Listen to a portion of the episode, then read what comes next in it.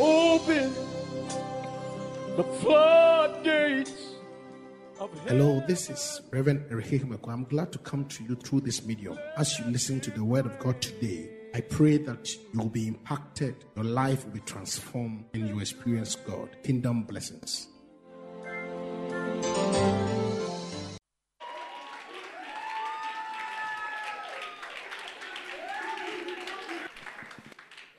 Praise the Lord.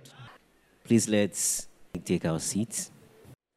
It's a month of the cross, and I want to share something along that line. Praise the Lord. Let's kindly share a word of prayer. Father, in the name of Jesus, we thank you for this morning. We thank you for the opportunity to receive from you. As your word comes, Lord, our hearts are ready to receive. Precious Lord, we pray that you glorify yourself in our midst. May we live here never the same. In Jesus' name we pray with thanksgiving. Amen. I'm sharing something I've titled The Father's Love. Like I said, it's in line with our theme for the month, which is the cross. The cross, for us as believers, has a very significant role to play in our lives. It's a symbol of our victory, victory over sin, victory over death, and most importantly, is an expression of God's unconditional love for us. The Bible says in John chapter 3, verse 16, that for God so loved the world that he gave his only begotten Son, that whosoever believes in him should not perish but have everlasting life. Amen. Love is one of the most used words in our lives, day in and day out. It has different expressions, different meanings, sometimes based on encounters, sometimes based on experiences, and a whole lot. But when we look at 1 Corinthians 13, it gives us an idea of what love is. Most importantly, it places emphasis on love, trying to tell us that our actions, our intents, our words, everything we do without love means nothing, which literally means our life has meaning only if whatever we do or whatever we become includes love. And God, the Bible makes us understand that he loved us so much, that is why he gave his only begotten Son. John 3:16 gives us a clear expression of his demonstration of his love towards us. He sent his Son to die on the cross for us. But as believers, it's important to also express that kind of love. The Bible says in 1 John chapter 1, verse 7 to 9. 1 John chapter 4, Verse 7 to 9, that, beloved, let us love one another, for love is of God, and everyone who loves is born of God and knows God. He who does not love does not know God, for God is love. And this, the love of God, was manifested towards us, that God has sent his only begotten Son into the world, that we might live through him. Hallelujah. And like I said, God's unconditional love made him do something for us, which is to give his only begotten Son. And that act of love, today as we are seated here, brought so many benefits to our lives. And I want us to look at a few of them. The Bible says in Lamentations chapter 3, verse 22 to 23, says, the steadfast love of the Lord never ceases. His mercy never comes to an end. They are new every morning. Great is thy faithfulness. God's love for us goes beyond our faults. It goes beyond our weaknesses. His mercies never ceases. Even in our weakness, he's merciful. Even when all evidence leveled against us proves that we are guilty, God still shows us mercy. That goes a long way to explain the fact that his love towards us is not as a result of what we've done, but it's actually his nature. He's just a loving God and continues to show us mercy day in and day out. Ephesians 2 verse 4 to 5 says, "But God, who is rich in mercy, out of the great love with which he loved us, even when we were dead to our trespasses, made us alive together with Christ. By grace you have been saved." God's love every single day of our lives continues to speak on our behalf. He continues to show us mercy every now and then. We are even saved as a result of his mercy upon us. Sometimes I imagined what our lives would become if God had decided not to do anything about sin from the beginning. As a matter of fact, we are rather at fault. But yes, though, he chose to do something to rather draw us to himself. That shows how merciful he is as a father. That is why, as a child of God seated here, no matter what you've been through, no matter what you are going through, you should never in any situation write yourself off. Never. Because if God looks beyond your faults and still shows you mercy, why would you consider your circumstances? Why would you consider what you've done to weigh you down and prevent you from enjoying his mercy which is shown towards us? It's just like how we have the GPS. You know, when you're going somewhere and then you miss a turn, it says recalculating. There's also what we call divine GPS, which is the mercy of God. God's mercy makes it possible for us to realign our lives back when we miss track. So at any point in time, we should never allow whatever we've been through. We may have messed up, yes, but yes, though, his mercy continues to endure forever, and his love never fails. Most importantly, sometimes, it's assumed that the mercy of God is only for sinners. That is how sometimes even believers think, that it's only those who have sinned or sinners or unbelievers who deserve the mercy of God. But the mercy of God is for every one of us. It is that which compels God to move on our behalf regardless of what we've done. So you can go through everything in life, but the mercy of God can still make provision. The mercy of God is that provision he has made to cater for our limitation. That is why no matter the heights you achieve in life, we should never attribute it to our doing. Because that provision has been made. Life is full of ups and downs. It is never a straight road. You get to a point where certain things will limit you. It is at that point where the mercy of God speaks on your behalf. Imagine finding yourself in a company where your qualification and everything shows you don't deserve that particular position you are occupying or you are vying for. But yes, though, some way, somehow, everybody is bypassed and you are selected. That can only be by the mercies of God. So it is what compels God to move on our behalf regardless of our circumstances. And that's why Jonah chapter 2 verse 8 says, "They that observe lying vanities forsake their own mercy." They that observe lying vanities forsake their own mercy. There's a provision of mercy that has been allocated to every one of us, which is supposed to cater for our weaknesses, which is supposed to cater for our limitations. You forsake that mercy which has been provided for you when you think you can achieve or fulfill destiny by your own doing. The second thing the love of God has brought to us as a benefit is the fact that it has given us a life of meaning. If you read Romans chapter 3, verse 3, it says, "For all have sinned and fallen short of the glory of God." Right from the beginning, God created us to live a life of glory and excellence, a life of meaning, a life of purpose. But some way, somehow, we missed that glory when we sinned against God. We missed it.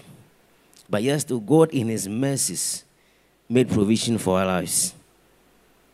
That is why you have to come to understanding that even if you are the only person in this world, Jesus will still have come. If you were just the only person in this world, Jesus will still have come. That should tell you the value God places on a soul.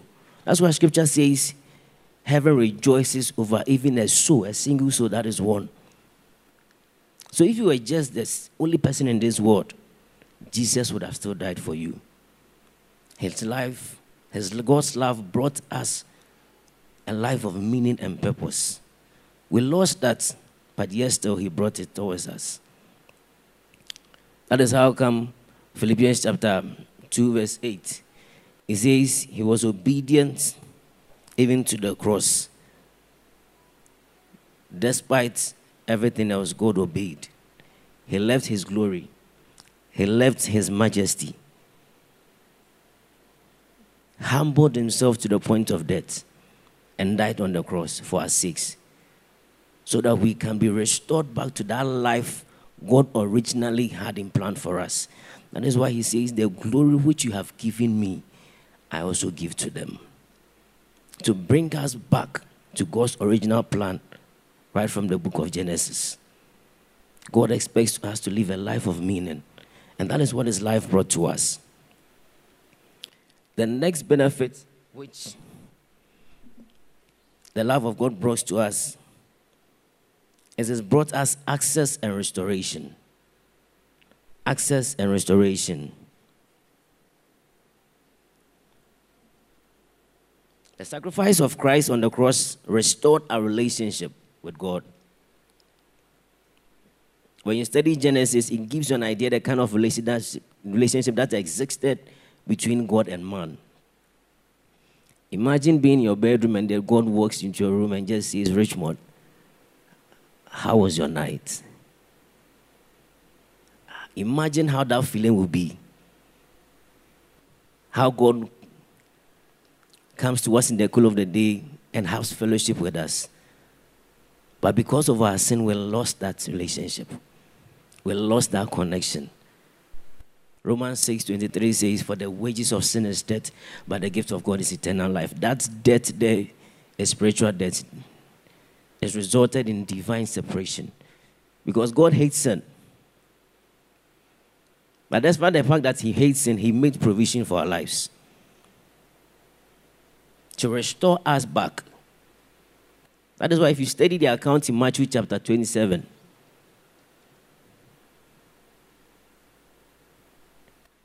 it tells you how the curtain in the temple was torn from the top to the bottom. That was a public announcement to let us all know that access has been granted us and victory has been won on our behalf.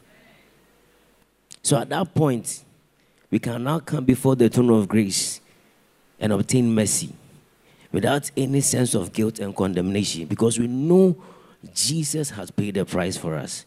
We know God has paid the price. We know the victory has been won on our behalf. Praise the Lord. Now the fourth benefit which the death or the love of Christ brought to us is it's brought us healing and deliverance. Scripture calls the enemy the accuser of the brethren.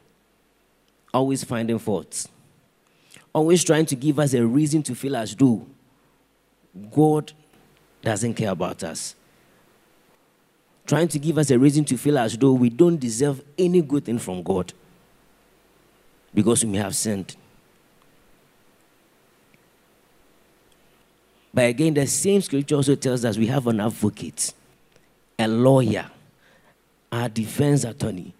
This is somebody who speaks on our behalf when the enemy presses charges against us. So anytime the enemy presses charges against us or accuses us of anything, he just presents evidence of what he's done, which is his blood. And the blood of Christ is very much important. It's just like what happens to someone when the person is being kidnapped. Kidnappers demand ransom. The ransom serves as a compensation to help redeem back the person who has been captured. In the same way, the blood of Christ compensated for our sins and brought us redemption. It's just like going to buy something in the supermarket. The receipt you are giving shows that you've actually bought something. So the blood of Christ is our proof, or what Christ did on the cross is a proof that he died for us. He died for us. So anytime the enemy wants to draw attention to the fact that we have sinned, we are condemned, we don't deserve anything good from God, we also have to refer him back to what the scripture says. There is therefore now no condemnation for those who are in Christ Jesus. Why? Because Jesus has already won the victory. He paid with his life. He paid with his life. That is why, as a child of God, you should never allow the enemy to intimidate you. He would always and constantly find faults. Always find faults with us. Do you think you are saved? If you call yourself a child of God, why are you going through so much? Why do you have a lot around you? Why are you facing so many challenges? If you really are a child of God, don't you think God has forgotten about you? Constantly. I told someone, anytime the devil wants to remind you of the past, also remind him of his future. Because he will face that. But for your past, it's been taken care of. The sacrifice of Christ on the cross has taken care of your past. So what you have to do is to forge ahead and focus on that victory which the sacrifice of Christ brought to you. Now,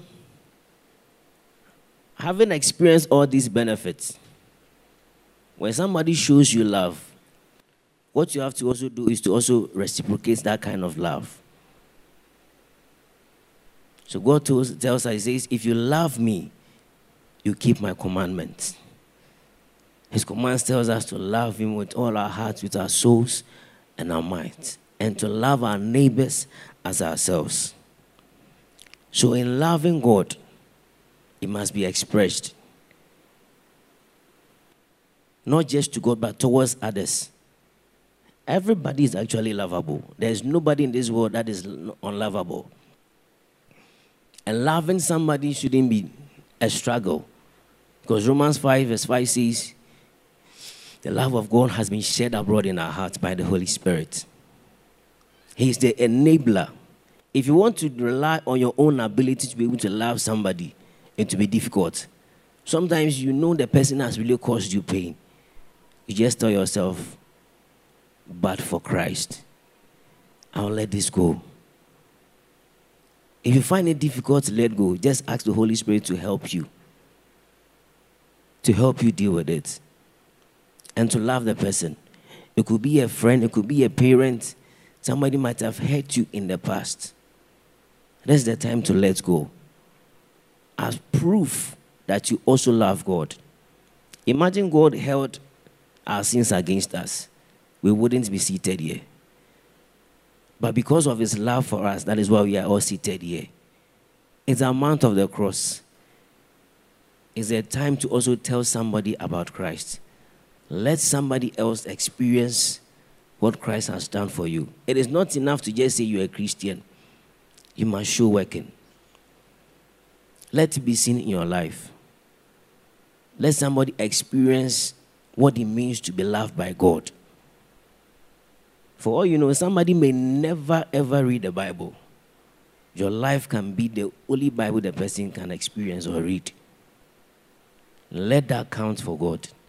The question is, God loves you so much regardless of what you've done. But can he count on you to express that love in this world? The Bible says we are the light of the world. A city that is set on a hill cannot be hidden. Let your light so shine before men that men may see your good works and give glory to your Father. Manifesting or expressing love is also letting the light of God in your life shine towards others. God bless you.